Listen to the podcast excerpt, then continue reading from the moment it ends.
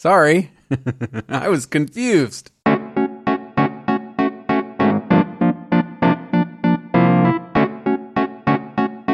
Uh, we're back on schedule, at least for the moment. It's uh, it's Tuesday, December twelfth. Is it Super Tuesday? It's not Super, It is Tuesday, and there is an election today. If that's what you're referring to, right? But but no, it is not the proverbial. But it's in Tuesday. Alabama, so It's, it's extremely super. is it? Yeah, I've never I lived been in Alabama, Alabama for a while. You did? Oh, Yeah, I lived the in theater Montgomery. thing. Yep, yep. Uh, Alabama Shakespeare Festival, beautiful complex, beautiful building, beautiful art museum with a giant uh, Sargent painting in there that you would love because you're a big fan of the sergeant. I am, Um, and of the colonel. Yeah. Uh, but uh, yeah, it was an interesting. It was an interesting place even then. And this was back in 1990. Um, but This it was is the it was- summertime. uh, uh, the whole. I was there the whole year, the whole Okay. season. Um, but it was it was it was interesting. It was interesting. Uh, but anyway, it is Tuesday. It's uh, on taking pictures episode two ninety four. Cool, getting up there, Yeah, two hundred and ninety four. closing in Hey, on a big um, three oh Yes, yes. Uh, last week we talked a little bit about uh, my trip, and I've had a little bit of time to go through my photos. Okay, and uh, and it, it got me thinking about about this whole camera thing and the types of things that I shot. This is the first time I really shot a lot in a long time. okay. Um, I shot oh about a thousand pictures. That is a lot. 800 something like that um, between between my phone and my camera uh, Okay. all told and i think one of the one of the bigger letdowns was feeling like i had to put it away because it rained right Mhm. feeling like i had to put my camera away at at the first sort of sign of sprinkle or or inclement weather um, because I didn't have a, a uh, you've seen those those rain basically a rain fly for your camera where like the, the the middle part is clear plastic and it's got the little the little armholes like a almost like a, a changing bag you know Sure. like a dark bag Yeah. um, where they're elastic at the armholes and then it's elastic around the lens but I didn't have one of those so I was constantly sort of you know putting my camera away and taking it back out or just just kind of ducking under an awning if it, if one was was available and I could I can see where a, a weather resistant or a more weatherproof camera for for a traveler or you know even somebody who lives in in you know a place where you get weather Sure. um, where that could be really valuable. Um, I think the problem is, and a lot of people don't follow through and get weather resistant lenses, so you have that seal between the lens and the body that's that's not weather resistant, and that's that's sort of your weak link, right? That's your break point. Yeah, yeah, yeah. Although I mean, there's a lot of um, smaller compact cameras that also have sort of weather features too. You know what I mean? That are that are more sealed. Um, right, right. The other thing to think about though is, I mean, was it raining that hard, or was it like even in drizzling? You were It was drizzle. It wasn't. It Yeah. wasn't downpour. You know, and that that was going to be my next question. Is you know, are are these things? What is it? IPX five is is sort of submergible, right? right. yeah, Um, I don't. I don't know the exact right. I don't know whatever the the, the the ratings are. When when a camera when a camera manufacturer comes out and says this is weatherproof, Yeah. what do they really mean? Because there there there seems to be a fairly nebulous definition around that. Is it just marketing speak? Are all cameras you know uh, uh, splash and dust resistant to a degree? Uh, I wish somebody would would or there was a source. I wish there was a source that was a little more comprehensive on what to expect from from different types of cameras rather than just this one's weather resistant and freeze proof down to minus 10 Right, or right, you know right. whatever it is You know, it, that is a good question. Um, I, I I do know that almost all sort of cameras that people who generally would listen to a show like this are carrying are far better at this kind of stuff than they will uh, even will admit. You know that the the brands will admit. Mhm. Um, I remember hearing uh, an instructor of some big workshop one time, uh, and he was telling a story of how they were out at I don't know Yosemite. Let's say they were Yosemite, and and uh, a bunch of his people were there, and they were out taking pictures, and it started drizzling, and one of the the people he was teaching, one of the students, like packed up all their stuff, put it away, walked to the car, and like he he like gets him walking back from the car, and he was like, "What are you doing?" He's just like, "Well, it's it's raining," and he's the guy's just like. Man, your camera can handle a little drizzle. It's not going to explode, you know. Like Mhm, th- mhm. that that the idea of, of of real weatherproofing. The only time I've ever had a camera fail on me, and this is a uh, uh, fail is in quotes, you know, yeah, yeah. Was uh, when I was in Death Valley one time and got stuck in a sandstorm on a hike, Mm, mhm. and I had uh, I guess at the time it would be a 5D. I guess it 2007, so it would have been my original 5D Mhm. um, with my 28 on it, my proverbial desert island lens, my 28. And I, I ended up kind of stuffing it underneath my jacket as much as possible and kind of hauled ass down this path for two miles. Um, but the next morning, the, the lens had started to, like started to grind to a halt. Oh, were- yeah, yeah, yeah. The, so- when it was focusing, yeah. Right. So sand somehow got in the cracks, right? Hmm. Now that is not a weather sealed lens. right. Um, and I sent it in, and Canon cleaned it and rebuilt it or whatever for 150 bucks or whatever the heck it was. Um, the the reason I bring this up is that I think that sand is far more insidious than even a little water. You know? oh, really? um, okay. Yeah. And now my current camera is with certain lenses, quote unquote, weather sealed, and like you know we've talked about that Yeah, yeah, yeah. video on the beach. So there were times like last year, earlier in the year, when I didn't have a weather sealed lens, but I would go and shoot in, say, the park in the snow and be out there for, you know, 45 minutes with snow landing on my on my camera, and it got pretty wet, you know. hmm Um, now, I probably wouldn't have been quite as nervous if it was a fifteen hundred dollar body, but it being a six thousand dollar body or an eight thousand dollar body, like it, you get a little bit more nervous, you yeah, know yeah. um because if it does break uh, i don't have to deal with that and whatever you know um but i think that your camera with like a little drizzle would probably be fine yeah. uh, i'm just willing I don't know. bet. I mean, it just got me thinking about are the newer ones more weather sealed Uh, yeah. Apparently, the XT2 X. I don't know about the X Pro 2 if it's the same thing, but XT2, EM1 2, you know, all of the the the newer edition cameras. It seems that they are a lot more weather sealed. Yeah. Hey, you know what? We forgot to say who we were: Bill Wadman, Brooklyn, Jeffrey Saddoris, Silver Spring. Forgot yeah if that. anybody's listening it's you Yeah. Sorry about uh the the other thing is that um it, it uh, the new like an xt2 or something like that has even more electronics than a camera from five years ago that has a optical Yeah, sure. viewfinder right so. Sure. I would I would be even more worried about a camera that was one of these mirrorless sort of just little computers in a box, you know. Um Yeah, and that's the it's that's the one of the things that's kind of gotten me thinking about you know this never-ending search for whatever the next camera is going to be.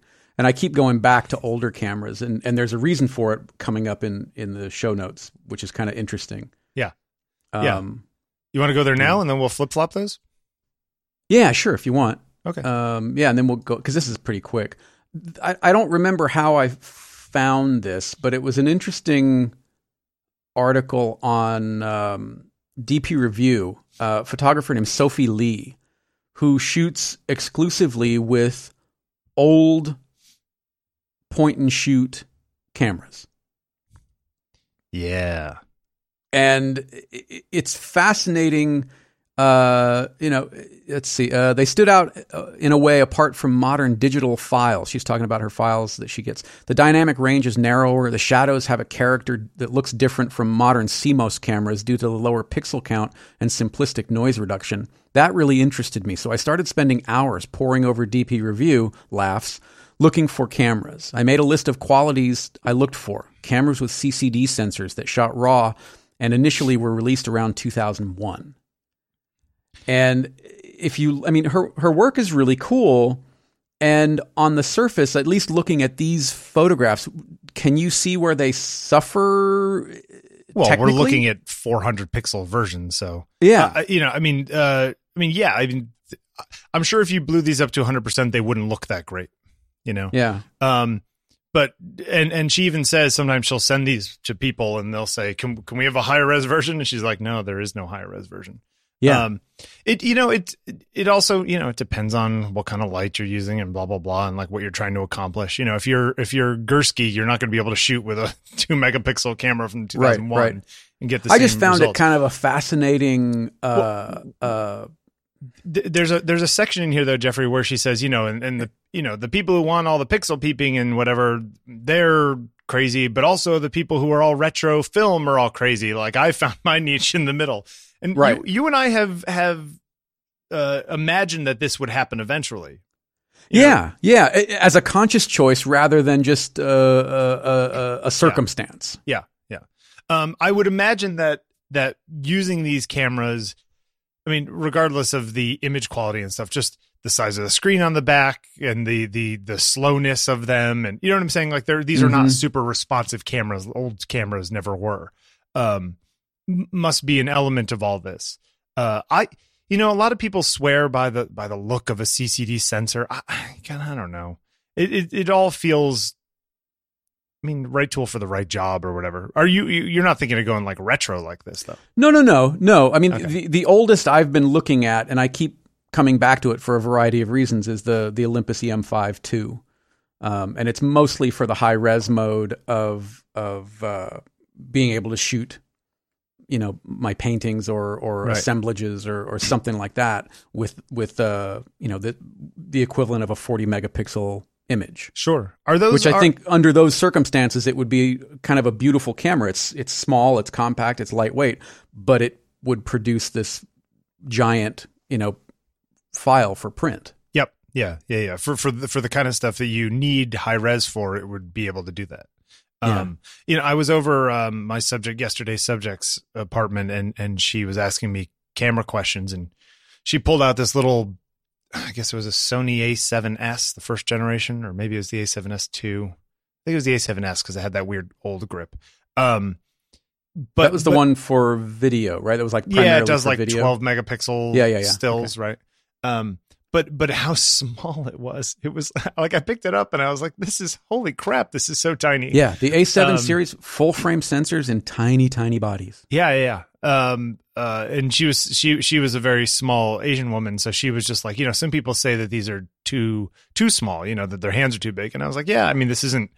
It doesn't feel comfortable in my hand. You know what I mean? It, it's almost like too small. You almost have to like over grip it to to be able Mhm, to to mhm. grip it. But um, but yeah, the whole old vintage camera thing. I mean, it's cute. It's a neat idea. It's a it's a niche, you know. Um, but but people got away from a lot of these cameras because they did have limitations and i guess if you want those limitations or enjoy those Well, limitations it- and or just like now, the new version came out, and that's where that's where everybody went. sure sure but you, You know, know, it's the, the cameras she's talking about are ones that when new cameras came out they were demonstrably better in almost every way right i mean Yeah, you know, sure. we've flattened out in the last five six years um, Mhm.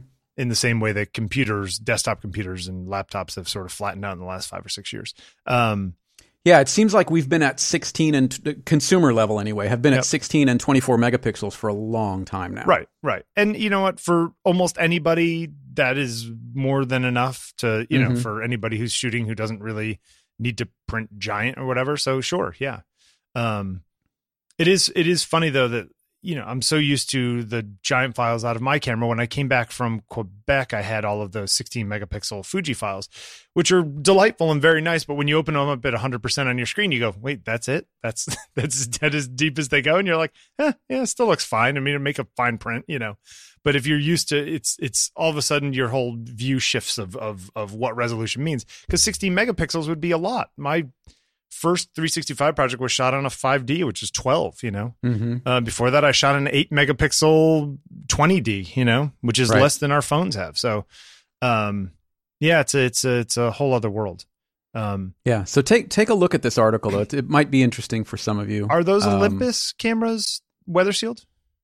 Uh, yeah, yeah. The EM5 uh, two is the EM1 two. In fact, Olympus had a flash sale yesterday on the on a reconditioned EM1 two for fifteen hundred, like five hundred bucks off. But it's still twice as much as the other one, and it's probably twice as much camera as I need. You know, and and this this kind of feeds into this next piece. I've been thinking a lot about about what to do next and where I go next and how my my skill set is applicable Right. and uh, to to whatever comes next, you know.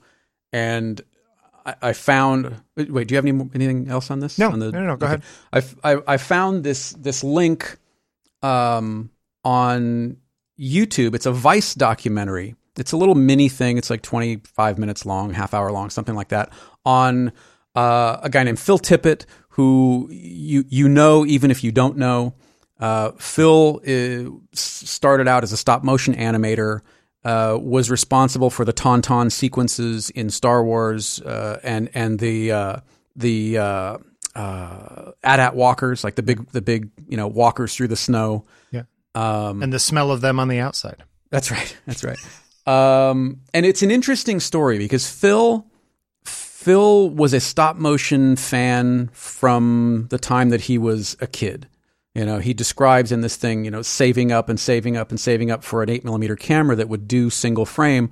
And he started doing these stop motion films and building, you know, little monsters out of clay and then moving on to G.I. Joes and, and, you know, really sort of uh, embracing that world of Ray Harryhausen. And if you don't know of the work of Ray Harryhausen, Google him. You're in for a treat.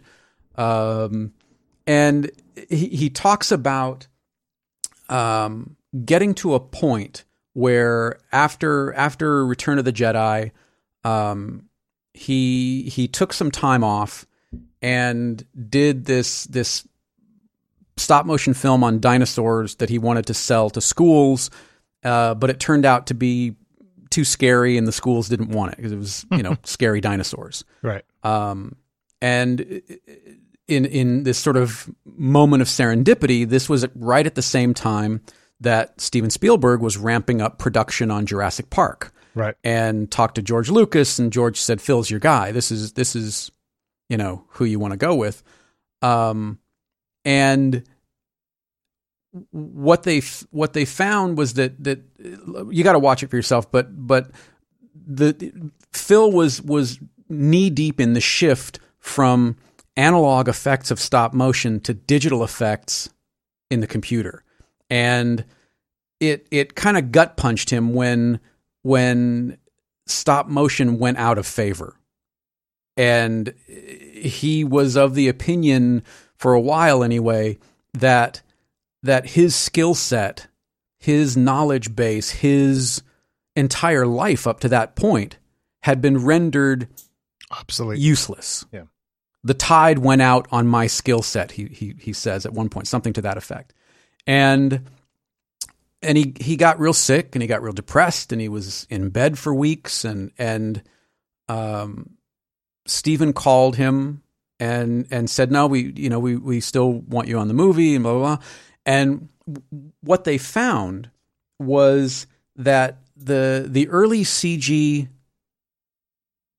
programmers operators because they weren't yet animators Right. right they they were great at building things in the computer but they weren't great at getting them to move or Just come alive. considering composition or sight lines or how things needed to look from a production standpoint in a, in a film, right?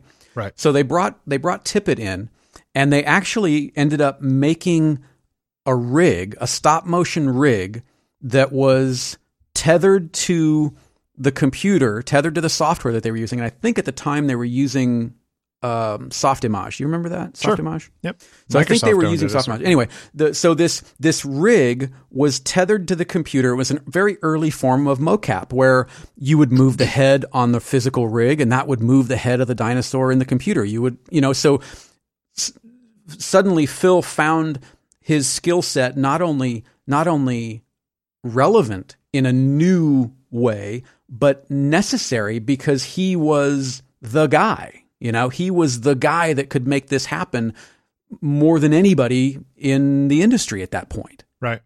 And it just the, the whole thing is it's a fascinating documentary and and Phil's worked on some amazingly huge movies and he you know he won the Oscar for for uh, Jurassic Park and um but the whole thing had has has kind of gotten me thinking about about transformation and skill sets and and being able to adapt to what will inevitably come next. Yeah. And you know, we we talk about to bring this kind of in into photography. We talk to we talk about some photographers, and we refer to them as monsters or icons or legend, you know, whatever word we use. Right. And a lot of times, these guys and girls are able to shoot anything. They're able to shoot stills, still lifes rather. They're able to shoot fine art. They're able to shoot portraiture. They're able to shoot reportage because they understand the mechanics and and the aesthetics of photography beyond beyond the gear or Yeah. beyond a certain genre. So that if if portraiture ceased to exist tomorrow, they could shift gears and go, okay, well, my knowledge is applicable over here, so I can do this right. you know and it's all of the again all of this to say is it, it's gotten me thinking about what comes next for me and and and where I see myself or where other people see me and and how all of that fits together and and I think for a while now I've been trying to figure out where photography fits into my professional life Okay. and I I think just over the last probably week, even few days, I've I've come to the realization that it really doesn't. Not not as an end product. okay. M- my photography is okay. It might even be good for for, you know, some people, but it's never going to be the end product. And I was I was talking to John Wilkening, who is a, a, a- very good friend and very insightful, and sees is often able to see things that I can't um, when we have these kinds of discussions. And um, he was saying that that you know he's like your your sweet spot is when you're talking to someone who inspires you, or when you're making art. Yep.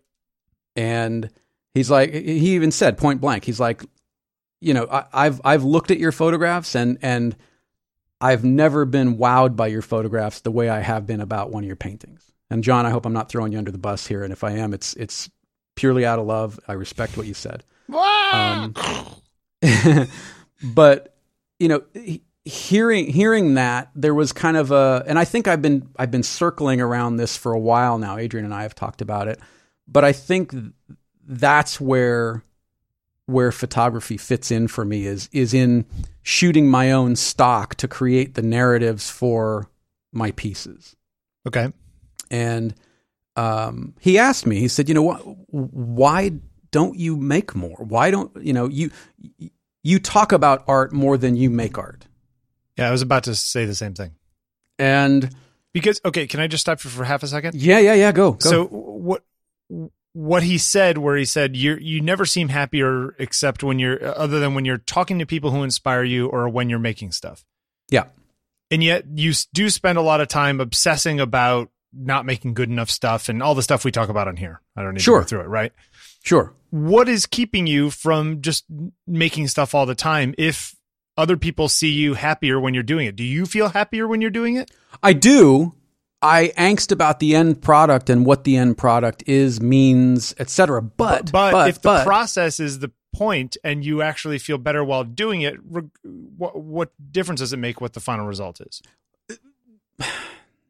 Mm, that's the big question. Okay. Right. That that's that's really is the big question. I mean, some of the stuff, you know, in terms of paintings, I th- I think I need to work on multiple things at once. That's that's that's the the biggest takeaway because Always if I work fun. on one thing, it it just drains me.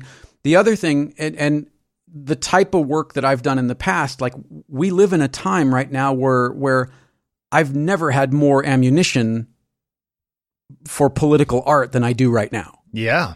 But what I don't want to do is simply create political art that bashes the current administration or is a voice of opposition. That's not what I want to do. I would rather create more fictional political narratives Okay.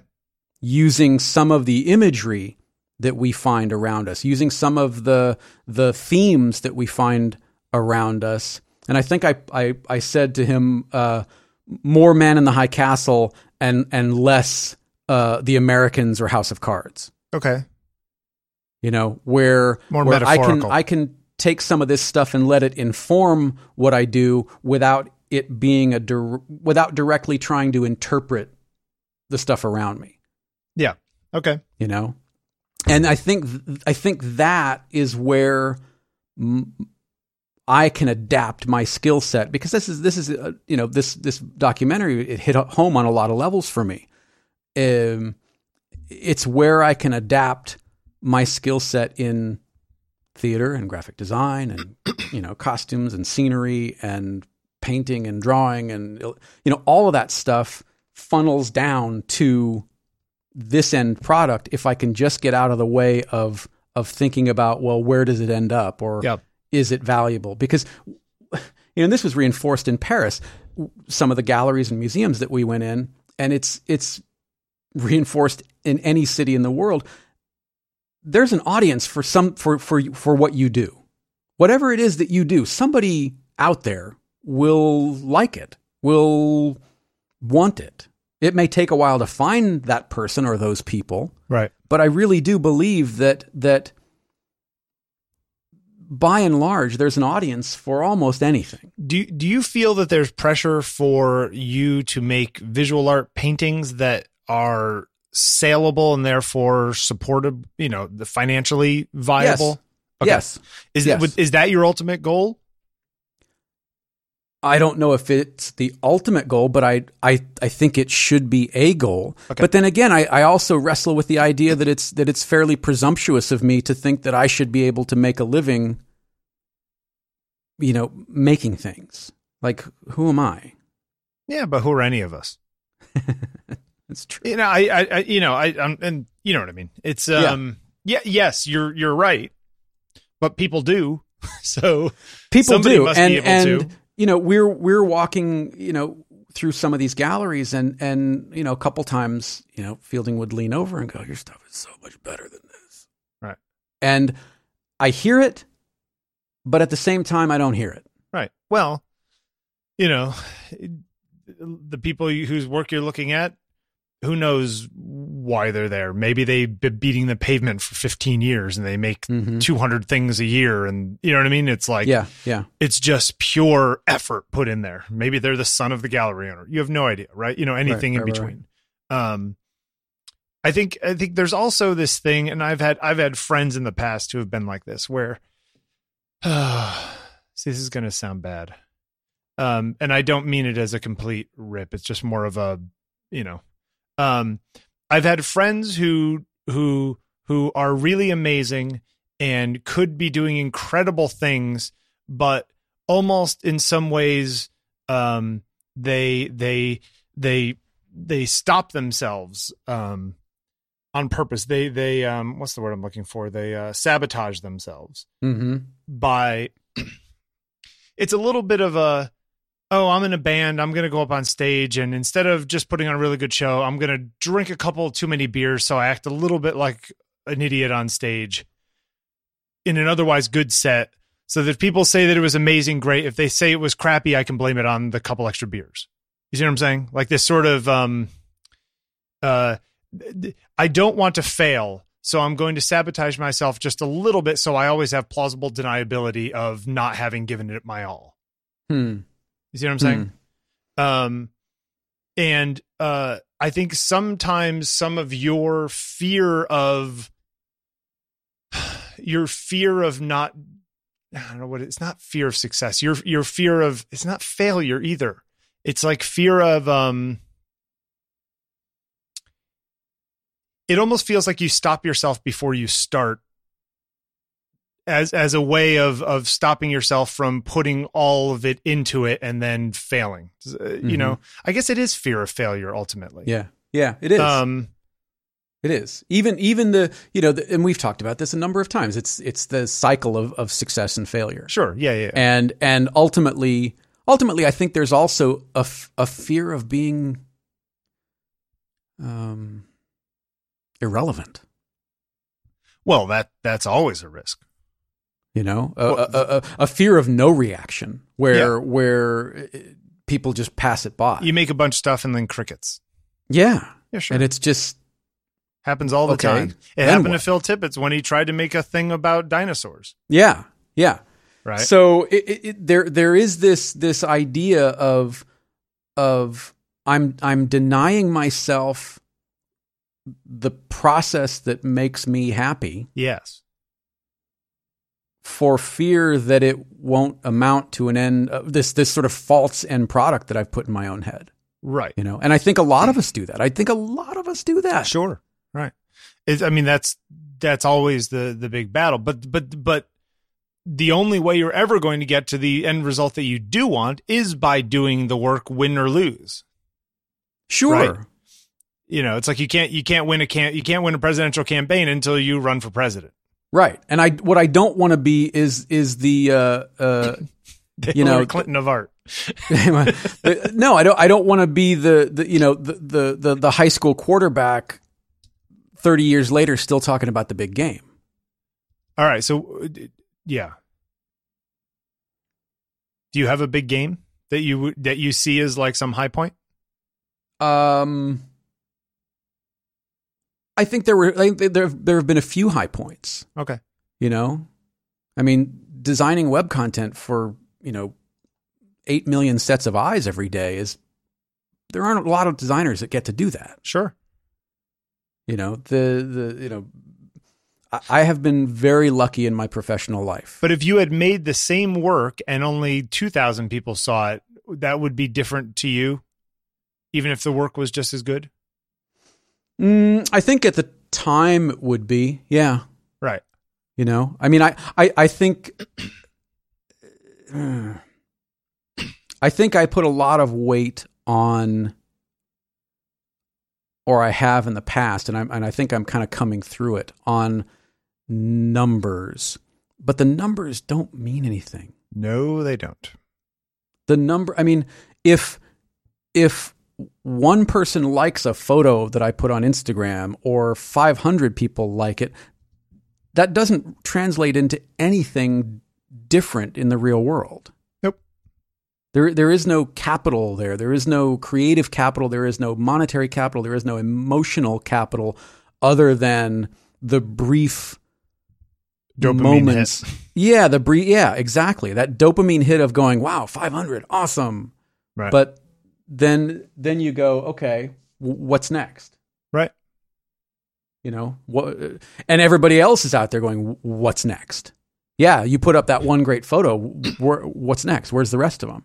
Because I don't know if one great photo is worth a follow. See, that's the thing. So keep it going. Right. And then maybe I'll. Well, there's also the, the thing of whether or not any of those people are thinking about you or me or anybody else at all. Yeah. They see one yeah. photo's great. Double click, slide. Double click, yeah. slide. Who cares? Whereas right. I think in in in the art space, in if I if I if I really look at the objectiveness, if I try to be objective and look at the stuff that I've done and that I have hanging that I that I have made, it's good. Mm-hmm. If I let go of my own bullshit for a little while, which is sometimes very hard to do. Just have you know. somebody hold it for you. Yeah. Here, hold my bullshit. Uh, if I just sort of look at this body of work, it's good.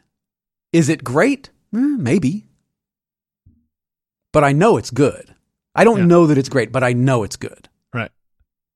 And maybe good, maybe good is enough to keep going maybe you're you think the stuff you've done in the past is good and you're scared about not living up to your own paintings of the past sure i think that i think anybody sure sure i mean i think anybody does that it, every time you buy a new lens you're like oh am i going to do better every time you buy a new camera yeah. you know am i going to do better work with this than i did with the last one but you know to it's justify a, it it's a little of a slow move uh, you know small moves ellie kind of situation right yeah where yeah. where it's not about you outdoing your last thing right now. No, and, it's about and, and, it's about a hundred time a hundred objects down the line. Is this one better than the thing from a hundred objects before? You know, yes. Is my average going up? If you if you if you look at if you look at the slope, am I am I going upwards or downwards? You know, if you, yeah. If you, you know. But regardless, whether I'm going up or down, man, I can't get to the next landing unless I take the stairs. Yeah, sure. You, it's yeah. You know, wh- whether I'm going up or down, I've got to get on the stairs. I've I've got to get in motion because may, maybe the first 10 pieces are complete shit. Right. But that 11th one breaks through and you go, "Oh, that's what I've been trying to get to." Yep. Yep. You're never going to get there by thinking about it. Yeah. Um, Yeah, I mean, it goes back to, to my friend Jeff. He's, he's- and I've said this before. He he told me on the phone one time. He's like, "Look, man, it's always better to be doing than thinking about doing." Yep. Uh, it's what, yeah. the, what was, what was the Vermont quote? The only, the only difference between thinking it and getting it done is doing it. Right. so, you know, it, it, it was, and these things come in at the right times. I think I saw this this Tippett thing at the right time, and and could relate on a on a professional level and on a personal level to what he went through when he was trying to go. Okay, what's next? What Right. how how do I make this body of work? How do I make this skill set? And granted, I'm not an Academy Award winner, obviously. I'm not, you know, I haven't worked on a big giant movie, but you know, here's a guy whose first movie that he worked on was Star Wars, Right. Right. and it went up from there. right. Right. But of So- course, Star Wars at the time wasn't the Star Wars we know today in the sense correct. that it wasn't, correct. But it no was still it was going to be this thing. It was still it wasn't being done in somebody's garage. Right, it it was, was a multi-million dollar Yep, project. Yep, yep, yep. So you know, It's- you it, know- it's it's a it's a matter of of being able to take your skill set, whatever your skill set is, dear listeners, and applying that either to what you're currently doing, or if what you're currently doing has changed, how do you how do you transform that skill set into new work? And and and you know many people will say that art is about transformation, either of materials or ideas. Right. So maybe both. Maybe it's got to be both for me.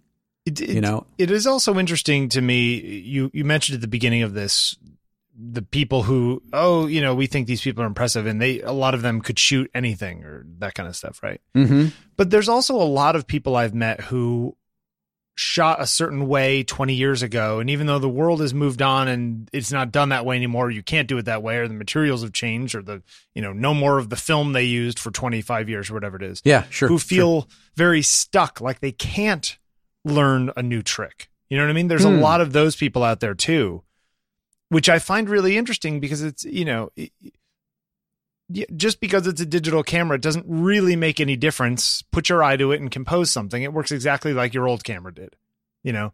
But there's a lot of people who can't make that leap. And that it might be the same sort of mental place you're at, essentially. You know what I mean? Where it's Mhm. like, you know, they know it's there, they know it's doable, but for some reason they have a block that's keeping them from doing it. And so they use this, you know, excuse of, oh, I don't understand digital or digital doesn't feel the same to me or whatever, Right. the, whatever the thing is. Right. Um, uh, but, but I mean, we, it was proved during that last cruising show, they switched from, you know, film to digital. And while I think they had a few, you know, stumbles at the beginning while trying to figure out the new medium, in the end, it looks very similar to the stuff he Yeah. did before. Yeah, Right. It took So- yeah, it took him a while to get the lighting right Right. But for whatever reason. Right, right. But right. yeah. So, yeah, right. So ultimately, it's still one person's vision, for lack of a better word, Mm-hmm, and the tools are just tools, you know. Or in the same way, the Tippett thing is just like, well, you know what? He knows how to make things move. That is a that is a bigger skill than, you know, uh, claymation.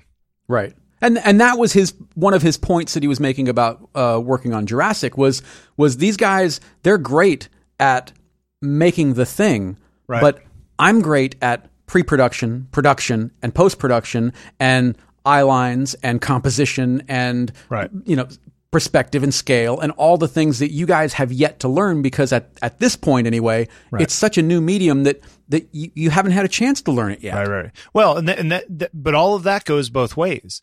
Because Sure. those young animator guys are now looking at him and going, "Oh, this is a whole set of things that I need to learn," and they're the ones who are doing it on the next movie too. Right, You know. right, So it's right, not right, like right. it's an all, you know, good news for Phil kind of thing. You know. Right. In the, No, in sure. the long run, you know, you're commodifying this knowledge in both directions.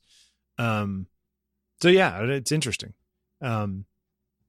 Yeah, the special effects world is also one of those things. Movie special effects, how they change constantly, right? I mean, up until very recently when everything became very commoditized in the way things are done. I mean, you go see a, a Marvel movie now, the, the the credits for the digital compositors and animators and whatever Mhm. artists, it goes on for 15 Yeah. minutes at the end yeah, of the movie. I, I, we just watched uh, Guardians Two, Guardians of Galaxy Two, and Hundreds of people. hundreds of people in the VFX and In- in- multiple VFX houses Yes. working on the same flick. 10 different people or 10 different companies going through to make something that's 90 minutes long and let's say 80 minutes of it has serious effects in it each person's working on what 30 seconds Yeah, you know when If. it comes down to it yeah If. you might right? you might be working on an eight second shot that takes you months to do. right Yeah, right you know and we just And- watch and it and go wh- i don't really like that part For me, that's why people like Ray Harryhausen, Phil Tippett, Dennis Muren, um, who I was lucky enough to meet Dennis at at a, a, a, a like a, a celebration for Ray Harryhausen. So I met Ray Harryhausen and met um, Dennis Muren, very cool and that was honestly one of the high points of my creative life was was meeting the wizard. I mean, Right. meeting the guy responsible for so many times taking me out of my head and putting me somewhere else. right You know, and I mean, the guy's got what eight Academy Awards, nine Academy Awards. do you think I that's part of the malaise of modern action films and you know there's there's oh god there's a documentary that somebody made let me see if i have it here um that my friend james uh found and thought it was actually pretty interesting it's called this guy edits do you watch this thing I haven't seen it. No. Put it in the show um, so I'll put in the show notes. Um, I'll put in the actual show notes. And uh, it's this guy. He says, "Why action movies are spectacular and boring." is, what, Mhm. is what it's called. Well, it, it- I don't. Without having having seen this film that you're talking about, one of my responses to that would be they're formulaic. There's Well, the yeah, big, yeah. you know, Act Three giant destruction set Sure, piece, blah yeah. blah blah blah well, they blah. even they talk about the opening credits of Guardians 2, where it's you know little Groot walking around and they're all fighting around him and, and all the rest of it. And yeah, it's like, and he's just dancing. yeah, and it's just completely like okay, who you know, it doesn't matter. Like there's no connection to anything here. You know. Um, Mm-hmm. Do you, do you think that in some ways it's it's because there was more of a single vision back in the day because it was smaller teams and they knew what they wanted it wasn't farmed out to 500 different people I don't know. I mean, you you look at that first kind of uh, cast photo, for lack of a better word, and, and Tippett shows this in the in the thing where, you know, it, it was, it was the the the who are now icons: Muren, Tippett, Joe Johnston. sure Um, you know, all these guys who they were the only ones who you know there was a handful of guys who knew this stuff, and they all worked on everything for a while because they were the only ones who knew it. Right right right right you know and then it just kind of grew exponentially. Um and i think a couple things have happened. I don't I, I don't know how it is now but it seemed that that those guys were very willing to work with one another and willing to share their knowledge with one another and willing to to create this this kind of community where uh, how'd you figure out oh Right, no, right, I wouldn't right. have thought of that Uh, it was like the, it was like the early days of the computer industry too sure right yeah sure sure sure You know, I was having this conversation the other day um, uh, with a guy. I so I used to work at this ad house when I first moved to New York, and w- my general manager at the time, the guy who seemed really old to me, but is was actually like my age now, you know, because this was twenty years ago.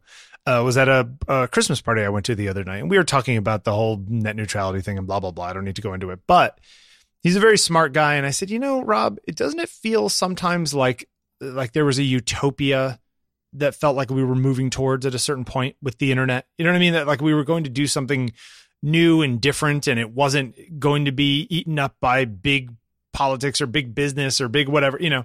right it wasn't going to end up being a shopping mall right, right, right. And and of course, you know, he agreed with me and we kind of, you know, messed around with that idea for a while.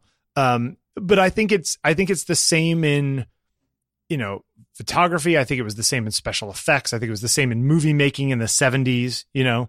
I think it was maybe the 70s were just this really halcyon time of everyone trying to do um these small groups of people were getting together and doing new stuff and and sharing their their wealth of knowledge with each other and not worried about whether or not one of them would run off and open up their own shop and they'd have to sue them for you know yeah um maybe that stuff was going on and i'm just being I don't know. I mean, when, Naive. you know, when I when I first started in 3D, I um I was learning a DOS based program, and and and uh, I was having trouble What figuring software out. I were don't- you using? uh, it's called Imagine, Okay. and it was this little, you know, little. It was before I started using like, you know, Lightwave and and Right. you know dabbling with some of the other things. Um, but I I found the number for the company and I called and guy answered the phone and uh, told him who I was, what I was trying to figure out. Is oh okay, yeah. So he helped me figure it out, and uh, I went about my merry way. And you know, a couple weeks later, I was having another issue. And I called him again, and he helped me out. It was the CEO of the company, Mike Halvorson. Right. and He became a friend of mine. We were friends, you know, until he died a couple years ago. Right. Um, and so I think there there was, and maybe there still is, but there certainly was that aspect of sharing. Um, there's a guy who's a um, he's pretty high up at at and I don't know what his title is now, but his name's Hal Hickel Okay. um, at ILM, and he was on regularly on some of the message boards that we were posting on, and, and would answer questions. And oh, how'd you do? it? Oh, yeah, well, you did, it."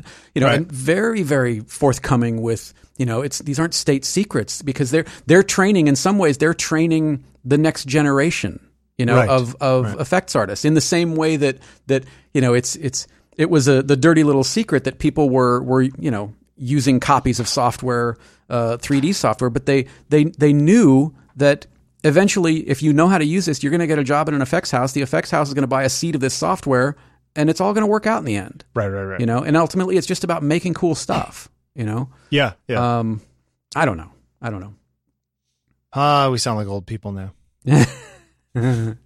well, I don't know. I mean, I, I think the, the the the exchange. I mean, that's that's kind of going back to the net neutrality thing.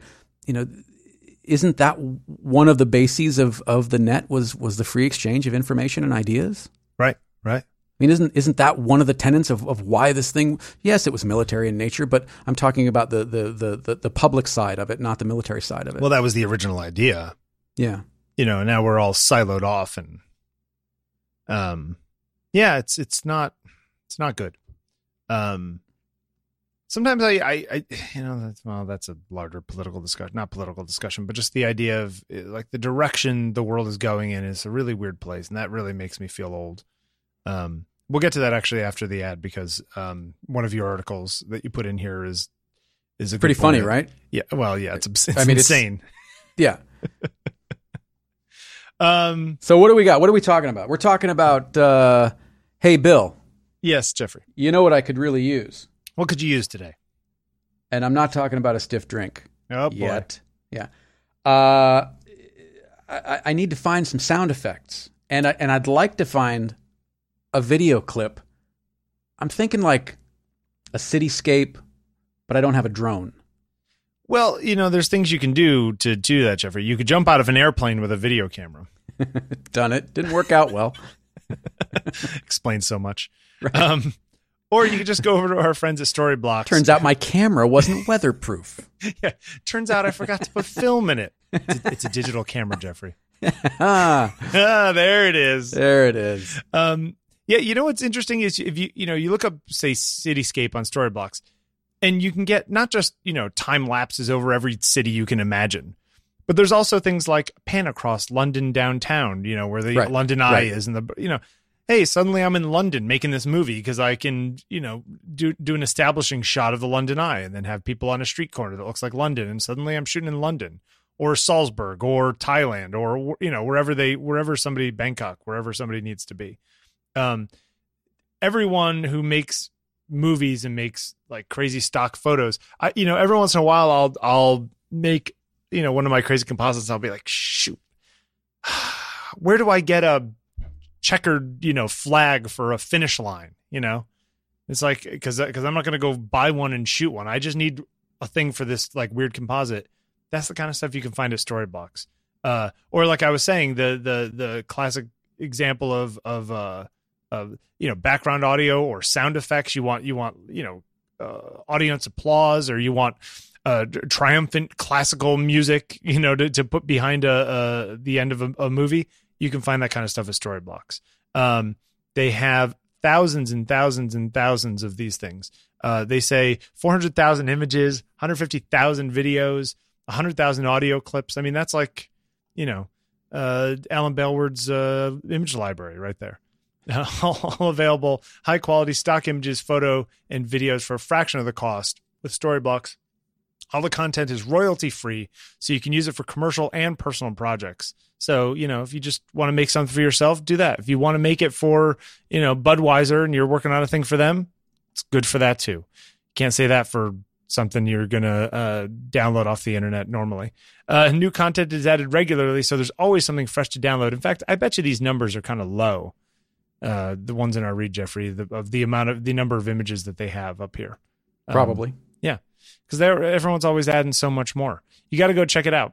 Uh, go to storyblocks.com slash on taking pictures and you can get all the stock images, video, and audio you can imagine just for $100, $149. I do believe that's for a year. Uh, that's storyblocks, S-T-O-R-Y-B-L-O-C-K-S dot com slash on taking pictures.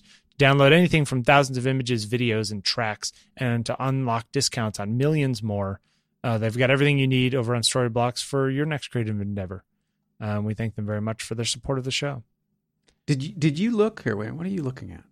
Where'd you look? You looked at cityscapes. Yeah, I, I just typed in cityscapes because you said it.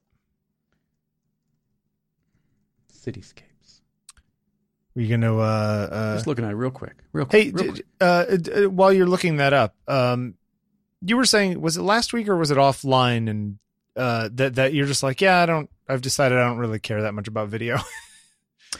Yeah. Okay. So th- th- that's an, that's kind of another piggyback on this Paris discussion from from last week. I shot zero video. Right. Zero. And I, I I went with every intention. Oh, I'm gonna get pictures. of this. I'm gonna get a video. There's time lapse, there's Eiffel Tower, and the sun, and the sunsets, and the nothing. Zero. Yeah. I'm a stills guy. I Yeah. like stills. Uh, Jeffrey, one of the songs, the sounds that's available right now is this sound of a camera. There it is. That's one of the hot ones right now, apparently. Right. What is it? Do you know what it is? Uh, it's a camera taking picture. What camera it is? It's Yeah. a good question. I don't know. Do Does they do they list it? let's see the details. Let's see if they uh if they say here. Ah. Um does not say. Does not say. It's very electronic-y shutter. That's not a very like, you know, pretty shutter, but sure they've got lots of them, you know. You have to Oh, these oh these for- are useful, Jeffrey, for like your things. Wind whooshes. Yeah, sure. People Yeah. love those things. People love that. People love the wind whoosh. We, yeah. In a world where where winds whoosh. In a world where winds whoosh. In a place where wind stands still. In a time. I don't know. what were you going to say about cityscapes? Something, or are we moving on? I don't know. Move on. I don't Okay. know. I don't. Um, what else do we got? We got um, we have to do that more often in the ad. We just got to pull up stuff Right. and play it because that'd be really funny. In a Um, world where you're flying over London. hey, when you uh when you were over in Paris and then thought considered going over to London, um, di- would you would you have gone to the shed in Dulwich? Wasn't that funny? Yeah. I didn't know. I didn't find out about it till till we got back. Uh, and actually, Fielding told me about this. Uh, so basically, um, this this imaginary restaurant became the top rated restaurant in London on TripAdvisor, and and it, it doesn't exist. It, it it was it was all social media hype, and and the photos of the food, and I've got my my my my my air quotes wasn't food at all. It was it was Shaving cream and- shaving cream, and uh, a sponge covered in paint. Right. Uh, you know, th- there was an egg leaning against something that we can't see, but it, it's it's actually leaning against the guy's foot. Yeah, I yeah. should- I mean, it's just it's absurd. It's absolutely absurd. Um, and yet people like apparently hundreds of people were calling trying to get reservations. Yeah, they people ate it up. No, no pun. Uh, it, it it's it, it's an example of the ridiculousness of, or the potential ridiculousness of social media. Yeah, well, he, okay, and he goes through the whole story of how he decided just the shed in his backyard. He was going to basically turn it, make it into his restaurant. So he registered it with, uh, with the people at um, TripAdvisor and had had friends review it, took pictures of fake food, and then it got to the point where he actually decided he was going to have people over for a meal, like weeks or months later. And people actually came in and they served them pre-made food from like a, a grocery store like right. heat up noodles and stuff like that. And the people wanted to come back. So there there's totally a certain level of of um uh, you know emperor's new clothes to all this is like well how stupid are the people going that they don't realize that this is all just taking the piss out of them you know right right, um, right. i will say that dulwich is the area that that I used to go visit that I um, uh, my ex lived in, who sings the theme song with me. Um, she lived in East Dulwich, which is right next to Dulwich. It's like the little tiny little houses like this and all the rest of it. So I know this area, and it's it's very much akin to sort of the the area in Brooklyn that I live now, which is all just you know brownstones and and whatever. It's like it's the same kind of upper middle class professionals, you know, the kind of people who read TripAdvisor and want to uh, want to find the new restaurant because it's the new in thing, so they can discuss it at the next right. cocktail party or whatever. And it's it's it's not actually some sort of foie gras; it's a urinal puck that's been spray painted. yeah, something. Yeah, yeah, yeah. I mean, you can see people getting pulled into it. Now, the flip side of this is, I mean, other than the people who came on the last night and actually, you know, turned this into a real thing, right? Um, why shouldn't people who are reading TripAdvisor believe if the thing's got all these great reviews from people and they say that it's the best thing ever and it's very exclusive and you're a you know foodie nerd, right? Why shouldn't you believe it? You know what I mean? Like you have Absolutely. just as much information I mean, look, as anything else.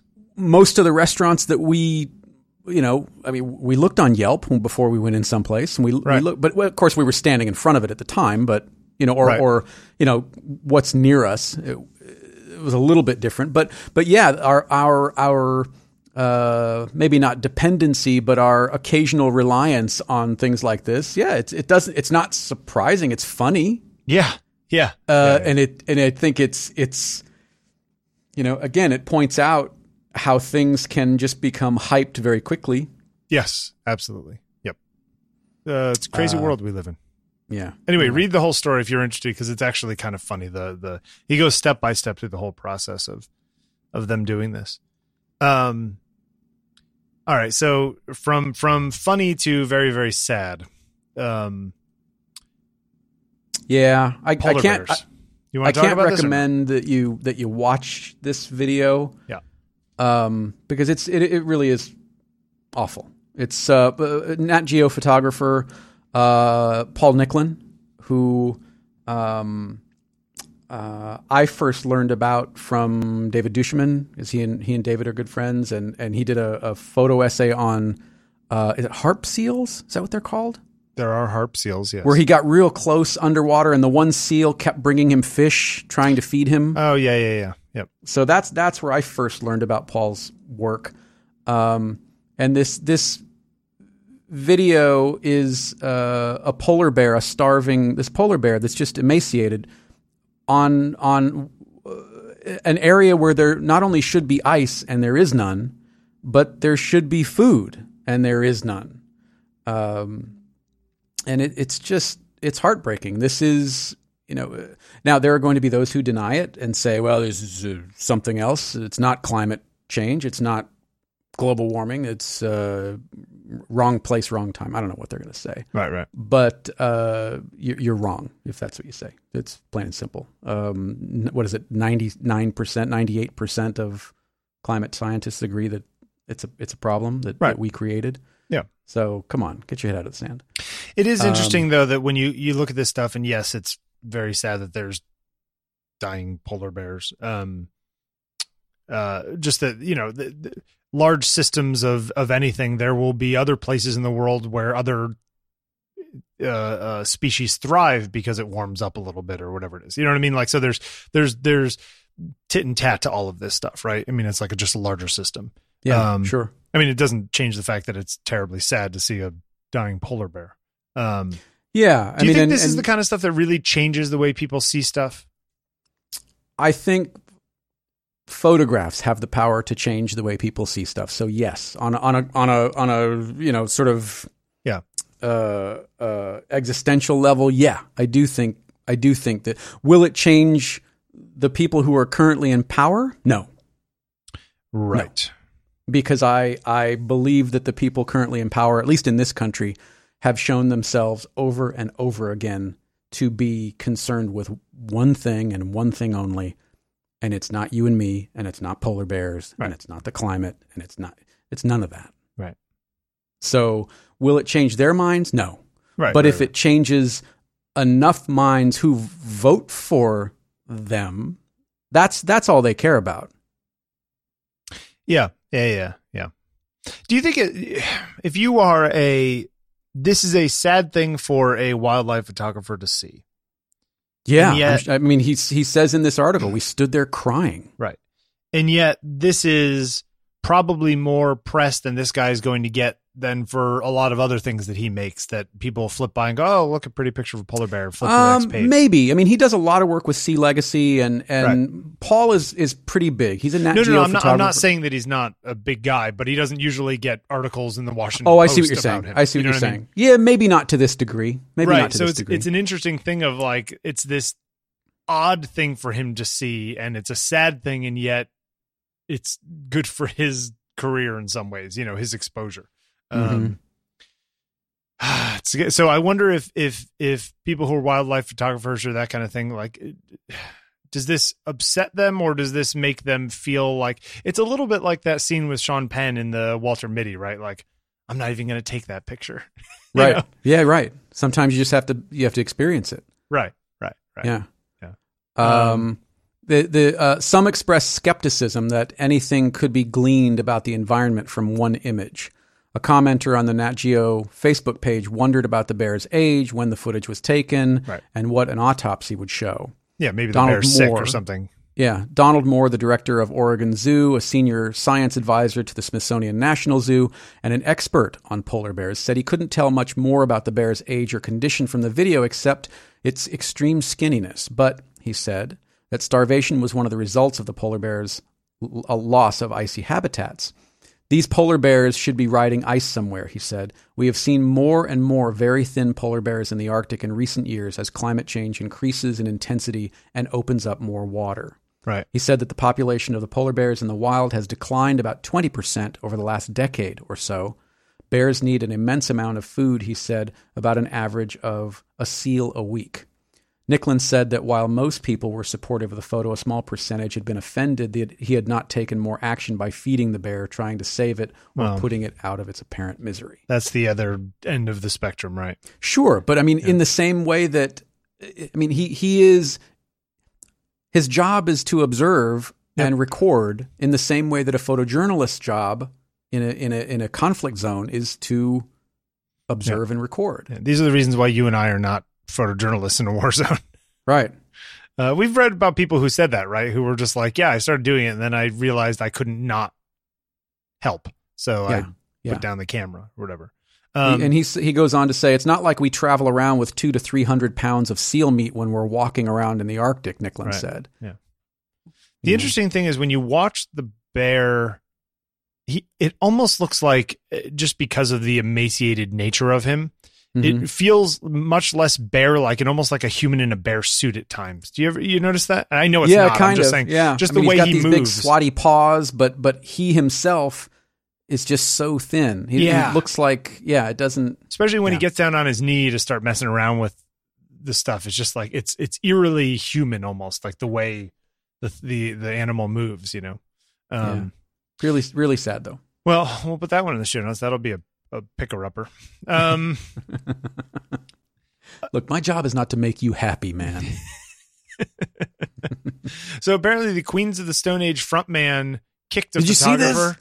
yeah, I, you know, I, I I saw that he apologized. I did not see uh, him actually kick the guy. Let's see.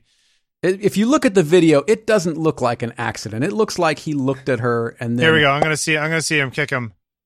Here's Her. the guy. There's the guy. Oh, he kicked him. Oh yeah, he totally kicked him. Yeah, kicked this Yeah. girl. Uh, th- This photographer was in the front row shooting uh, Queens of the Stone Age, Yeah. And uh, uh, uh, guy kicked her in the face and kicked her, you know, camera that smacked her in the face. Then she had to go to the emergency room. Apparently, Well, that's really nice. that's not Yeah. rock and roll. And then he apologizes. Last night, while in a state of being lost in performance, I kicked over various lighting and equipment on our stage, Jeffrey. Today it was brought Yeah. to my attention that it included a camera held by photographer Chelsea Lauren. Did not mean for that to ha- wait. He kicked her, or he kicked the camera. What? It, She had the camera up to her face, and he kicked the lens, which sent the camera Banged into her, like yeah. banged into her face, and then she had to go to the hospital. yeah, man. People don't like photographers. That's your response. I, it, it feels People that way like sometimes. photographers. People really just don't like photographers, man. anyway, bummer. If Yeah. if it's uh, if it was on purpose, dude, you're a douche. If it was on accident, then good job for apologizing, I guess. Yes, exactly. Uh, Kenneth Ingram sent this in the other day. Apparently, so DJI drones are built in China, and uh, there is Wait, some- say it isn't so. Yeah, and apparently some uh, law enforcement and critical people are basically saying there's there's spyware essentially in DJI drones that's sending some of the imagery and uh, telemetry data and all the rest of it back to China. Um, oh wow, look at that! Yeah, DJI drones automatically tag GPS image, fa- fa- fa- fa, even when the system is off. Yeah. access users' phone data. Yep. captures email addresses, full names, phone numbers, other credentials. What? Yeah. So the U.S. Army in August issued an order to stop using DJI drones, citing cybersecurity uh, concerns. Uh, Wow. Now, the, now the reason why I, I mean, yes, this is, I guess, terrifying on some level, but there is this, there is this element of when all of our, all of our tools become these essentially little computers. You know, I mean, beyond that, just that oh, phone home, apparently. Yeah. yeah, right. I mean, this is like the Internet of Things kind of nightmare scenarios, Mhm. um, where you don't even know what your camera's doing anymore. your camera's sending your pictures to somewhere else, you know, uh, which is a little scary. I have to. yeah admit. this is this is like weirdly you know a weirder uh, uh, uh, kind of big brothery kind of thing right. And then then you think, okay, well, no, we'll just use American drones. And like, how many drones are made in America, and how many of the battery, you know, the batteries or the motors or whatever it is aren't made in China because they make all this stuff, you know. Mhm. Um, I just, uh, you know, neither here nor there. I don't think it's going to affect many people, but it is an interesting idea of who knows what your your equipment's doing. You know, and there's all these uh, websites now that are mining Bitcoin via uh, JavaScript libraries and stuff like that, or Right. mining cryptocurrencies while you're browsing the web, uh, which is insane to me. Which is why I use uBlock Origin, by the way. Uh, I recommend it; it's very good. Um, it's Uh, available for uh, chrome and um Firefox and Safari, I think. and right? yeah yeah yeah yeah Um. So anyway, and, did- apparently the new version of firefox as an aside the new version supposed of to be amazing. pretty speedy Yeah, yeah, yeah, yeah. I just I like old the is new again I like the Google integration of Chrome just because I can, you know, have all my stuff up on the cloud, all the bookmarks and all that crap. right Um. Anyway, so would would this stop you from buying a DJI drone?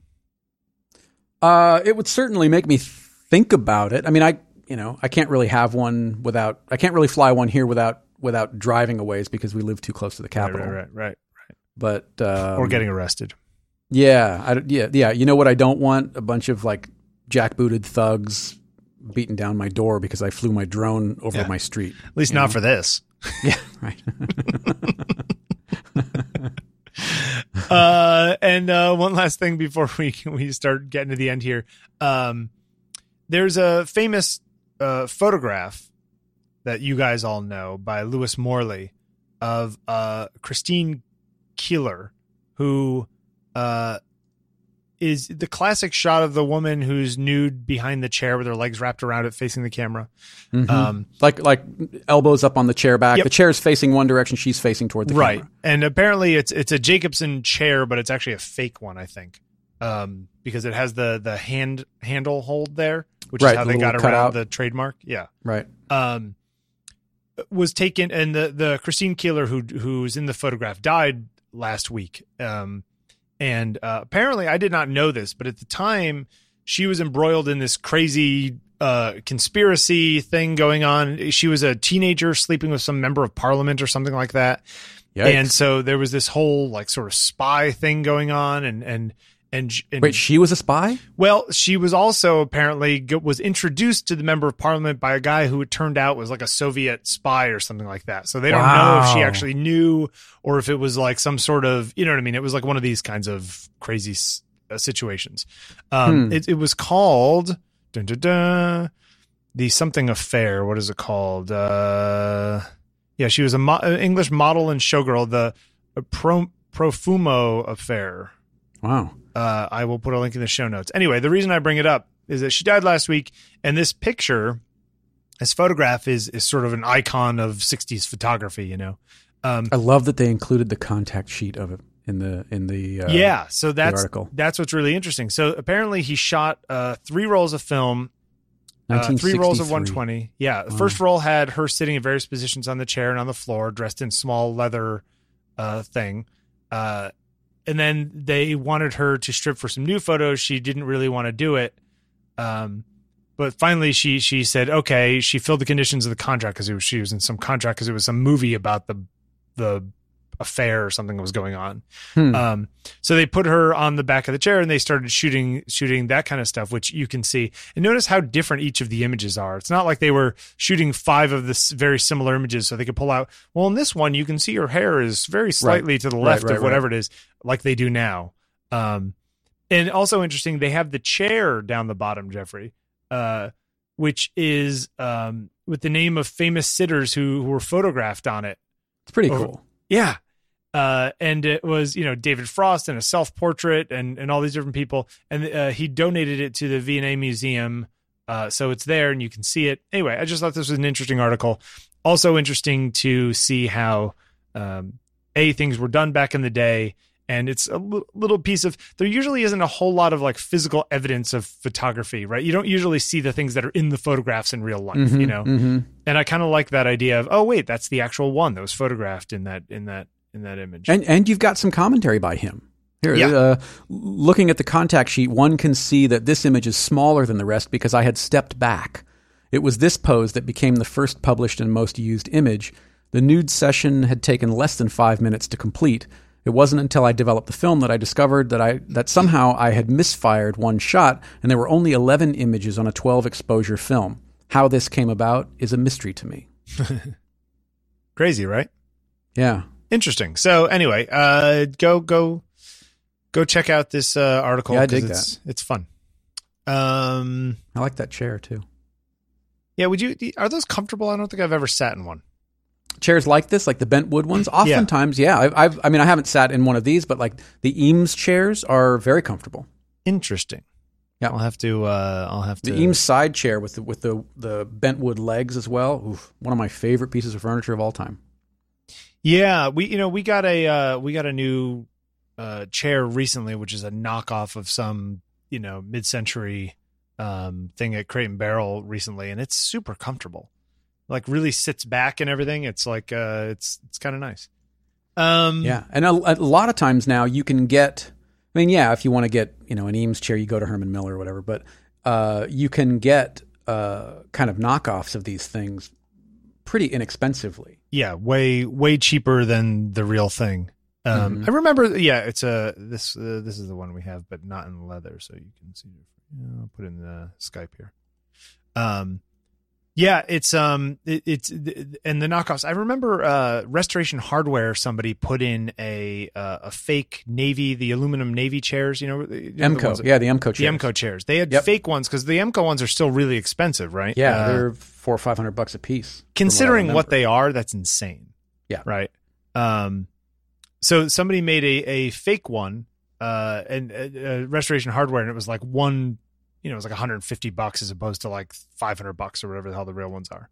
And um, and I always thought like, oh, those like seem like they could be really good, but never. I love those chairs. I, I I think they are super super neat. Five hundred and sixty dollars. It's their famous 77 step process, Jeffrey. Their craftsman they- takes soft recycled they, They aluminum. were made for like submarines or something, weren't yeah, they? they, they hand form it, weld it, and then temper it for strength. Yeah. Um, yeah, that's a good question. There's a actually, I think you know they what? were made for the Navy originally. Yep. Here's a here's a here here's a picture for it. Yep. Also known as the Navy chair, aluminum chair manufactured by Emeco. The 1006 was originally built for Navy warships during World War II, but later became a designer chair used in high end restaurants and by interior designers. Uh, by the 90s, the company began making various designer versions of the chair, such as the stackable Hudson chair, the 111 Navy chair made from recycled plastic. Uh, Hmm. Also makes stools, tables, furniture, blah, blah, blah. There are over 1 million of those chairs have been produced as of 2012. 1 million. I, I love them. I think they're so cool. Uh, I'll put a link in the show notes to that Wikipedia article because that's actually kind of interesting. Oh, my throat's getting dry, Jeffrey. Ah, much better. Um, you all right? Yeah, I'm just now. I'm. I'm sorry. I'm. I'm. I'm. I gotta close this browser tab. Now I'm Are you- looking at are you deep chairs on it? eBay. I'm You looking know- at the electronicbay.com. Somebody I know um, uh, can get gets like a forty percent off or half off because of where they work uh, of the uh, museum store, and the museum design store also sells Herman Miller and Eames stuff or something like that. Right. So Right. she can get a four thousand dollar chair for two thousand dollars or whatever it is, which is amazing. You you know who's got still one of two the thousand Eames dollars. Uh, recliners? Who's that? Patrick. Oh, really? Yeah. Like the bent wood and leather. back in the yeah, day? it's- Yeah, it's it's one of the real ones. Yeah, he's he's got he, like mid century is his jam, and he's got a bunch of like authentic mid century furniture pieces and accessories. And big fan of Shag. Do you know Shag's artwork? yeah, yeah. Um, he's got uh, several of Shag's pieces. He's gotten to know him over the years, and and yeah, he's he's Man, he's, too cool for school. He really is. I mean, he's he's like one of the coolest people I know. Yeah, Yeah, you're listening right now. You better you better enjoy that. I was calling you cool to thousands of people. Uh, he is cool. I mean, no, I- he it- totally It's funny. I We've, we've known each other mm, eighteen years now. wow. Okay. Yeah, Uh, Good yeah. Patrick. Thumbs up. Um. All right, Jiggity FreshBooks. Let's talk about Jiggity Fresh Jiggity Books. FreshBooks. Save yourselves twelve thousand hours a month. You can do that with Jiggity FreshBooks. Yes, You can save yourself, Jeffrey, a couple hours a week though using Jiggity FreshBooks. I would. I would like to save myself a couple hours a week. That's Uh, a couple hours a week to think about not painting. Isn't that this couple hours a week? Right. Look, the worst part about being a freelancer is actually getting paid for your work. Um, so you know, making invoicing is and that getting- the worst part? that's I think might be the worst part. Yeah. It's it's either that part or actually trying to get work in the first place. But but trying to get the work not to get paid for. exactly right right. Which is worse, Jeffrey? Not getting work at all or not getting paid for the work that you've done? yeah, I. uh, That's a that's a tough call. That's a tough call. But if you are one of those lucky freelancers who is doing work and uh, plans to get paid for it, you should really should try FreshBooks. Uh, their cloud accounting software platform uh, makes it simple and easy to you know invoice your your clients and get paid quickly because they are really really good at this. It's ridiculously easy to use. Um, they allow you to invoice, track expenses, get paid online. FreshBooks has drastically reduced the time it takes for over 10 million people to deal with their business paperwork. And if that's not enough incentive, the FreshBooks platform has been rebuilt from the ground up. They've taken simplicity and speed to an entirely new level and added powerful new features. Uh, and yeah, it uh, yeah, man, you got to save some time, Jeffrey, and it uh, you can get more work done and get make make more money with the time that you saved. You know what I mean? Uh, I, they've I would like that. They've got uh, c- clean, professional looking invoices you can send out in about 30 seconds. Uh, with literally two clicks, you can get set yourself up to get uh, receive payments online. You can uh, take pictures of receipts with your phone using the FreshBooks mobile app and uh, make claiming your expenses a million times easier. I say two million times easier myself. Uh, FreshBooks has been completely redesigned from the ground up, so you need to go check it out if you used it a long time ago. Uh, they, they've got a new and better way of doing things. Uh, it's the simplest way to be more productive, organized, and most importantly, get paid quickly. And speaking of getting paid quickly, they have a notification center that works like your own personal assistant. It'll let you know what's changed in your business since you last logged on and what needs to be dealt with, like overdue invoices, which, by the way, they have automated late payment reminders. So FreshBooks will help you avoid having to have that awkward talk with your client about past due payments. FreshBooks automates late payment email reminders so you can spend more time making less time worrying about whether you're going to get paid in euros, yen, or you know rubles because uh, it, they have multi-currency invoicing. So you can have clients all over the world, and they'll uh, they'll deal with the currency your clients work in, saving everyone the hassle of currency conversions. Uh, if you have any problems while you're doing any of this whatsoever, FreshBooks award winning customer service is amazingly helpful, super friendly, and with zero attitude. Plus, a real live person usually answers in three rings or less. So go check out FreshBooks. If you're listening to this and not using FreshBooks yet, now would be the time to try it. FreshBooks is offering an unrestricted 30-day free trial for all of our listeners. No credit card is required. All you have to do is go to freshbooks.com slash on taking pictures, enter on taking pictures in the how did you hear from us section, and uh, go try it out for yourself. We thank FreshBooks very much for their support of 5x5 and on taking pictures. Thanks, guys. Uh, as Merlin says, bok bok. Why, Hmm. why does he say that? I don't know. At the end of every ad read, he goes, bok bok. Thanks, FreshBooks. Okay. Hey, uh, I just sent you a, a link in Wayfair. Uh, you ever use Wayfair.com? Uh, I have not. Wait, is this the place you ordered from? Or We, or- we have a lot of stuff from Wayfair. Yeah, we have been very, and we're not sponsored. The show is not sponsored by Wayfair yet. Um, but uh, Oh, look, a yeah, knockoff version of that guy. yeah, we have a ton of stuff from Wayfair, and it's all been terrific. But yeah, you can get one of these, the a similar side chair to this one we talked about uh, in, in the last piece. And what is it? A couple hundred dollars? Yeah, yeah, yeah. Uh, you know, uh, I wonder how other people, how many other people made knockoffs of that picture? Hundreds, probably. Oh, probably. Yeah. Yeah, yeah. There's another one. It's uh, the Eames side chair. Ooh, fancy. Fancy, right? Yeah, Yeah. the like folded one. Uh, Two hundred. I love the Bentwood stuff, and it's you know th- that came out of they were they were making Charles and Ray Eames. For those of you who don't know, quick history lesson. Uh, they were making uh, leg splints for the army out of out of bentwood, um, and they they adapted the the technology of of laminating and bending um, plywood. So to, do you bend it while furniture. while you're making the plywood? You bend it, or do you Mhm. wet Yeah, plywood it's- and bend it, or something? It's in a well, you can do it. You can steam it. What they did is they had a form and they laminated very very thin sheets one atop the other and pressed them into a form. And and for at least one of the forms, they had a, a bicycle pump with an inner tube, and they would they would you know assemble the form, put the wood in, assemble the form, uh, and then pump up the bicycle tube. Uh, or the tire tube, and that would that would conform to the inside of the form and press the wood together and give it enough pressure to to let it cure. Interesting. Yeah. Things you learn.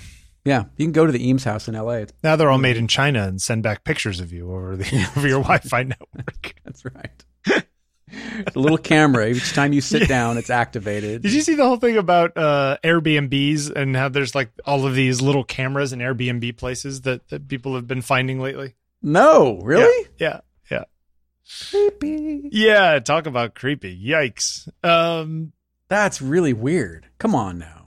Yeah. You, you Come don't on, believe me? people. Is that What are you you're saying? doing? No, it's just come on. Come on, son. Yeah. Airbnb guests repeatedly discover hidden cameras. That's not cool. Yeah, that that's really terrifying.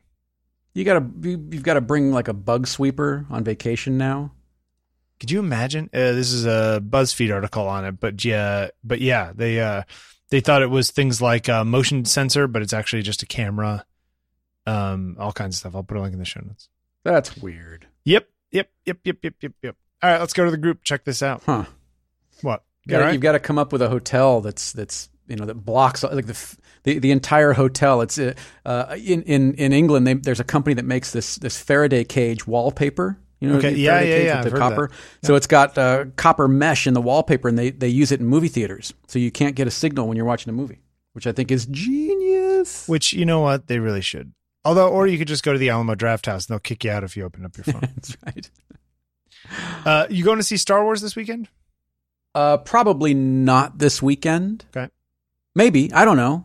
We got tickets for next Tuesday. We have to go to Vermont this weekend, so we figured we'd watch it next. Oh, I thought you were going to say we have to go to Vermont to see it. We got to go to Vermont. We couldn't get tickets anywhere else. Yeah. Uh, I maybe I don't know. I don't know. is it supposed to be good or is it lame? I don't know. I, I don't know. I don't know.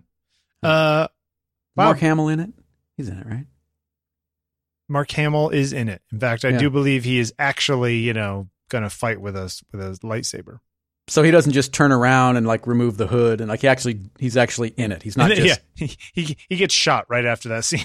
yeah, right. Rey, Rey pulls out the thing and just slices through him. Yeah, damn it. I'll take that other hand, smarty. Um, going to the group uh, assignments What was it? racing, Racing. which a lot of people took literally. Look at this. Uh, a lot of uh, motorsports. Uh, uh, uh, the barrel. I love the barrel racing one. What uh, Dilworth took. Oh wait, hold on. Florian's picture of of the of the uh, Christmas market with the crazy uh, thick stuff spinning. yeah. What good. is that? What's go? Is that like a carousel? What's going on there? Yeah, I don't know. That is interesting. Uh, wait, which one were you saying? Oh, the barrel racing Dilworth. Dilworth. Yeah. Yeah, that's hey, quick digression. Speaking of carousel, quick little rabbit hole. Have you watched The Punisher? Have you watched the new season? Uh, I have not. Uh, don't know that I plan to, but but why is there a particular thing with the I, I carousel? re- just there's a, there's a carousel as a recurring theme. I won't tell you why, but I of the Marvel. I'm not a huge you know comic book Marvel. I like Daredevil. Was all right. Daredevil was all right. It, it, yeah, it was okay. I, f- for me, I, this has been my favorite of the Marvel television Okay. shows. The Punisher, and and partially, I really like the guy that's playing the Punisher. I forget his name. He was in Walking Dead, Yeah, first yeah, season yeah, of The Walking guy. Dead. Yep. And you see him, and he's like all intense. You're the Punisher. I'm gonna, I'm gonna punish you. Whatever. But then you see him on talk shows. I'm gonna punish you. I'm gonna punish you.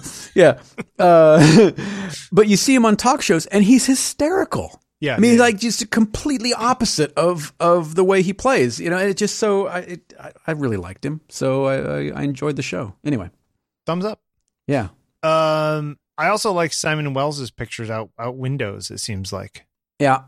that's pretty cool in Western Australia. Yeah, lots of motorsports, man. Patty Reynolds, what a beautiful shot of this uh this rower. What is it? Sculling? Is that what they call that? Sculling? Well, it depends. If it's a single person, I do believe it's sculling. Yes. Yeah. Looks like is it? Single? Yeah, single person. Really nice, beautiful light. Um, Yeah, there's you know um where Heather's cousins live out in Princeton, um about an eighth mile from their house, around a few corners is the river, and there's actually one of Princeton's little houses where they keep their crew stuff is Ah, there right on the river. I've Yeah, walked around. it's- It's, it's neat. neat. I, Yeah. I, I I like it. Uh, Mark Farrington, love that that first person POV zipping down the train line. That's pretty cool. Yeah, it's pretty scary. Uh, a lot of motorsports. Mike Kukovica, Nick Govis. Were you guys at the same thing? What is this? yeah, Oh, no, right. This is uh, 2014 Petit Le Mans. Um, Cars are American scary. Mom. Lime Rock. Nick Ghost is up at uh, Lime Rock. where It's is up in that? Connecticut, I do believe. It's not too far from uh, University of Connecticut. It's kind of like north, north central, northwest Connecticut. Um, Simon Wells, good That's stuff. That's where uh, what's his name used to go and race. Paul Newman. Oh yeah, okay. Uh, Rasmus Ursum. Welcome, Rasmus. I don't recognize your name. Uh, homeless veteran with people racing by. Interesting POV. Like that. I like that. Oh, that actually is kind of neat. And look at the uh, how the woman's like part of her leg just disappears in the blood. Yeah, yeah. Nice one, cool. Rasmus. Uh, you got an idea for this week? Uh, you know, getting close to Christmas and Hanukkah starts today. Uh, so festive. How about festive? Festive. I like Easy. festive. Right? Yep. Easy, clean. A festivus for the rest of us. Uh, I've never, you know, I was, I mean, I've seen a lot of Seinfeld, but I was never like a completionist when it came to Seinfeld. Ah, I love Seinfeld. Oh, up- until the last, the last episode of Seinfeld was awful. They- yeah, they, people. they phoned it in. It was crap. Sorry, I was surprised by that. Yeah, I didn't like it. They Interesting. They should get them all together and do another episode just of that, just to redo the the last one. well, you know what? The oh, hey, speaking of which, I, I know, I don't know that you uh, are a Psych fan. I am a Psych fan. Have you watched the Psych movie? I have seen the trailer for the Psych movie. Oh, it was actually pretty cute. They Is did it's good out in job. theaters now. No, no, no. It's it was on USA the other night. You can actually watch it on USA's website. I think. Come on, son. Come on, son. yeah, it's pretty awesome. Uh, uh, what? Uh, they um you, you, know you're not a Gilmore Girls fan as we know from earlier episodes of this, but no. you do know that they had a Gilmore Girls revival last year, right? Where oh, they, and I I know your little panties were all a flutter for well, it too. yeah. So anyway, the the first the first few scenes of the Gilmore Girls reboot had you know her and the the da- mother and daughter you know in their witty banter thing that no one would ever have in the middle of nowhere in Connecticut, but there they are having it. Um, and it felt like they were not phoning it in. It's like they hadn't warmed up yet to like getting back into those characters. You know, like it okay. was like a little awkward at first. Yep. Okay. The psych people, it was like instantly back to Shawn and Gus. Oh, really? Yeah. It was like it was right there, which was huh. actually really cute and endearing and kind of fun because like you could tell they were having a good time making it. Uh, USA Psych. Let me yep. see here. Let me see here. Okay. Psych the movie. Watch it online now. No login required. See? Wow. There you, you don't have to log in. They don't want anything from you? Nope. What what world is this? This is the world of uh, This is the last gasp uh, before the the, yeah. the GOP takes away net neutrality. Apparently they're they're they're considering making a few of these. Hmm um, which I, they they want to make four or five of these little mini movies. Um, how long is it? Two hours? How long? Ninety an, minutes? What is well, it? it's two hours with commercials, so probably ninety minutes. Yeah. Um, it was it was pretty cute. So anyway, go watch the uh the the the psych. I mean, it's psych. It's not like you know high drama, but it's it was cute and there were a lot of funny scenes in it. Um, it made as us, long as they got the the timing and the chemistry right. I'm yes, in. they get that right. Yeah. So go check it out. Uh, photographer of the week. Who do we got? Photographer of the week. Uh, I had somebody in here that that we saw in in Paris, who's th- that particular body of work. It was William Klein, but we've already used William Klein. A although I never ago. saw that. Yeah, it was a while back. It was like episode thirty something. Um, but I'd never seen that body of work. It was this abstract uh, body of work that he did, and it was fascinating to see the prints. And they had in, in this room at the Pompidou. Is it Pompidou or Pompidou? Pompidou. Pompidou. Okay. Anyway, so they had this room, and there were some framed pieces, and then they had the magazine covers in like lucite boxes, kind of floating out from the wall that you know that, that some of the pieces were based on. Right. And then in the back of the room, it was almost well, it was. It was like just wallpaper of his work. No, no seams, no framing, no nothing. Just pasted to the wall, photo after magazine cover after photo after you know, like just it was fantastic. The way right. it was presented was really, really well done, I thought. Excellent. Yeah. Anyway, um, this one is somebody that I have been following on Instagram for a while, and I I just love the way he shoots. And this is Peter Lindbergh. Sure, absolutely um, Fashion editorial. Um, shoots a lot for for Vogue and and Vanity Fair and you know all the all the big the big uh, uh, all the big shows, all the big guys. But what's what's kind of cool is if if you go on Peter's site and click on stories, yep, right, and then down the left side of the page there are all these like they're photo stories. They're not just single images. So he's he's trying to create some sort of narrative with his fashion work where it, it doesn't seem to be just a bunch of disparate photos to show off the clothing there seems to be some sort of story taking place or trying to take place. Right, right, right. And and he uses, I think, to great effect, um, foreground elements that that that are we're focusing way beyond the foreground elements, so they become just completely blurred out, and it's it's it's it's got this beautiful voyeuristic quality to it. Many of the of the photo stories, and I I just think he's terrific. I, I really like his work. Um, you know, there are those who are going to argue, oh, beautiful people, beautiful pictures, blah blah blah. But you know what? They are you beautiful still have pictures to know, of beautiful people. So you, you, know. you still have to know what to do. You still have to know what you're doing. Yep. And yep, yep. Uh, um, you know, there, yes, there are a lot of really beautiful people, but you know, he also shot this terrific story uh, of of uh, former Vice President Al Gore, and the photos are terrific. I mean, they're just really good. Yeah, I always um, love the the Vanity Fair stuff from last year of Jennifer Lawrence. Mm-hmm. In this, God, she's wearing this dress in there. She looks, it's just like perfect for her. This sort of like beaded dress that she's wearing uh, mm-hmm. in some of the mm-hmm. later photos. Um, certain you know certain clothes you see on people I like I've seen suits on on certain actors or whatever and I go my god that's like perfect for them you know Yeah. in this yeah. case this perfect for this woman um Yeah.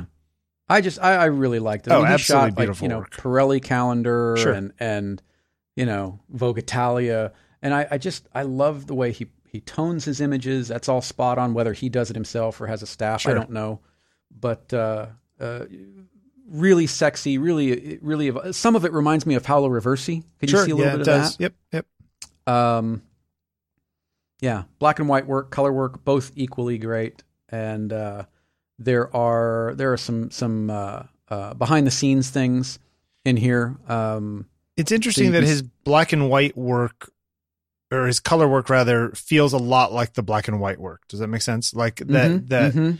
it it, it it's like uh, when people say that digital black and white looks like desaturated color as opposed to specifically black and white.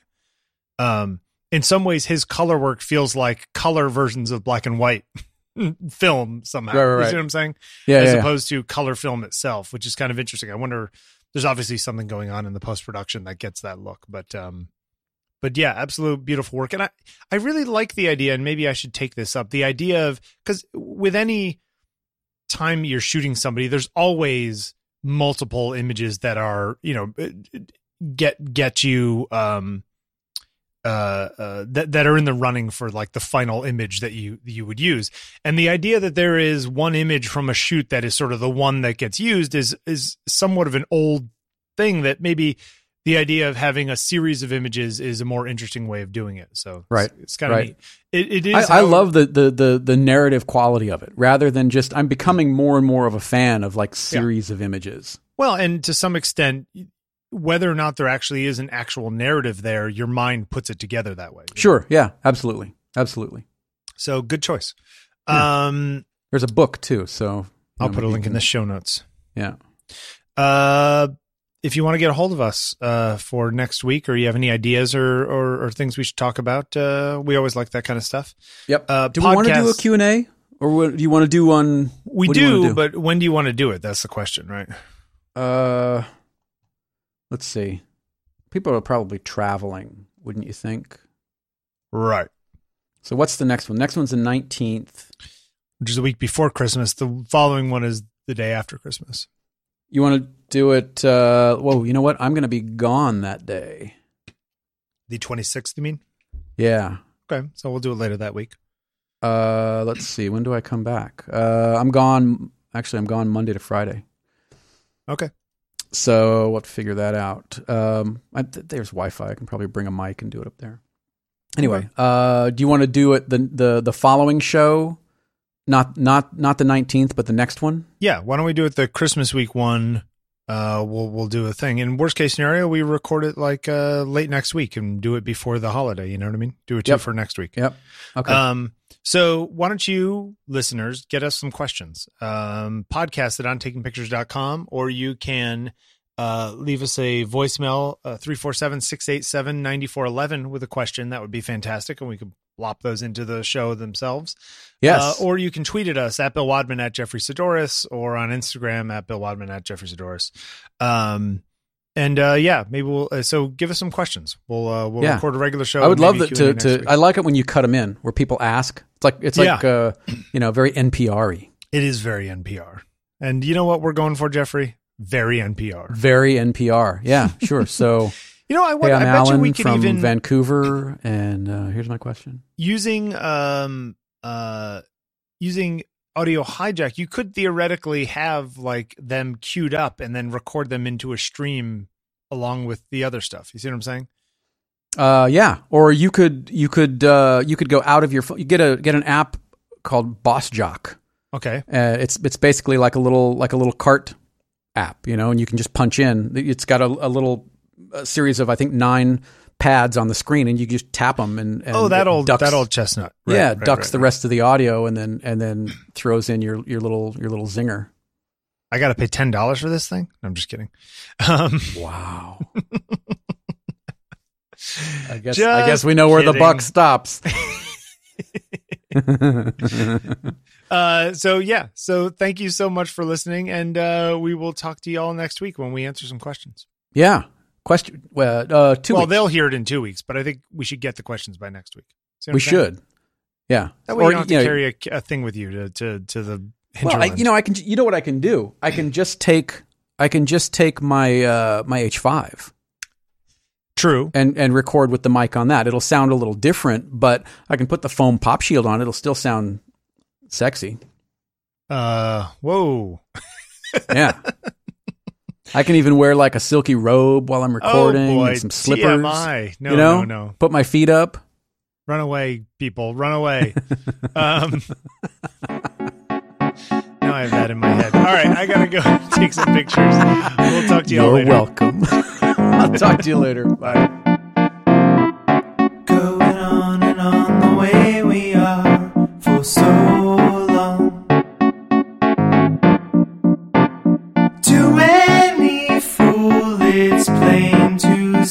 Something's wrong. As this way, say what you wanna say,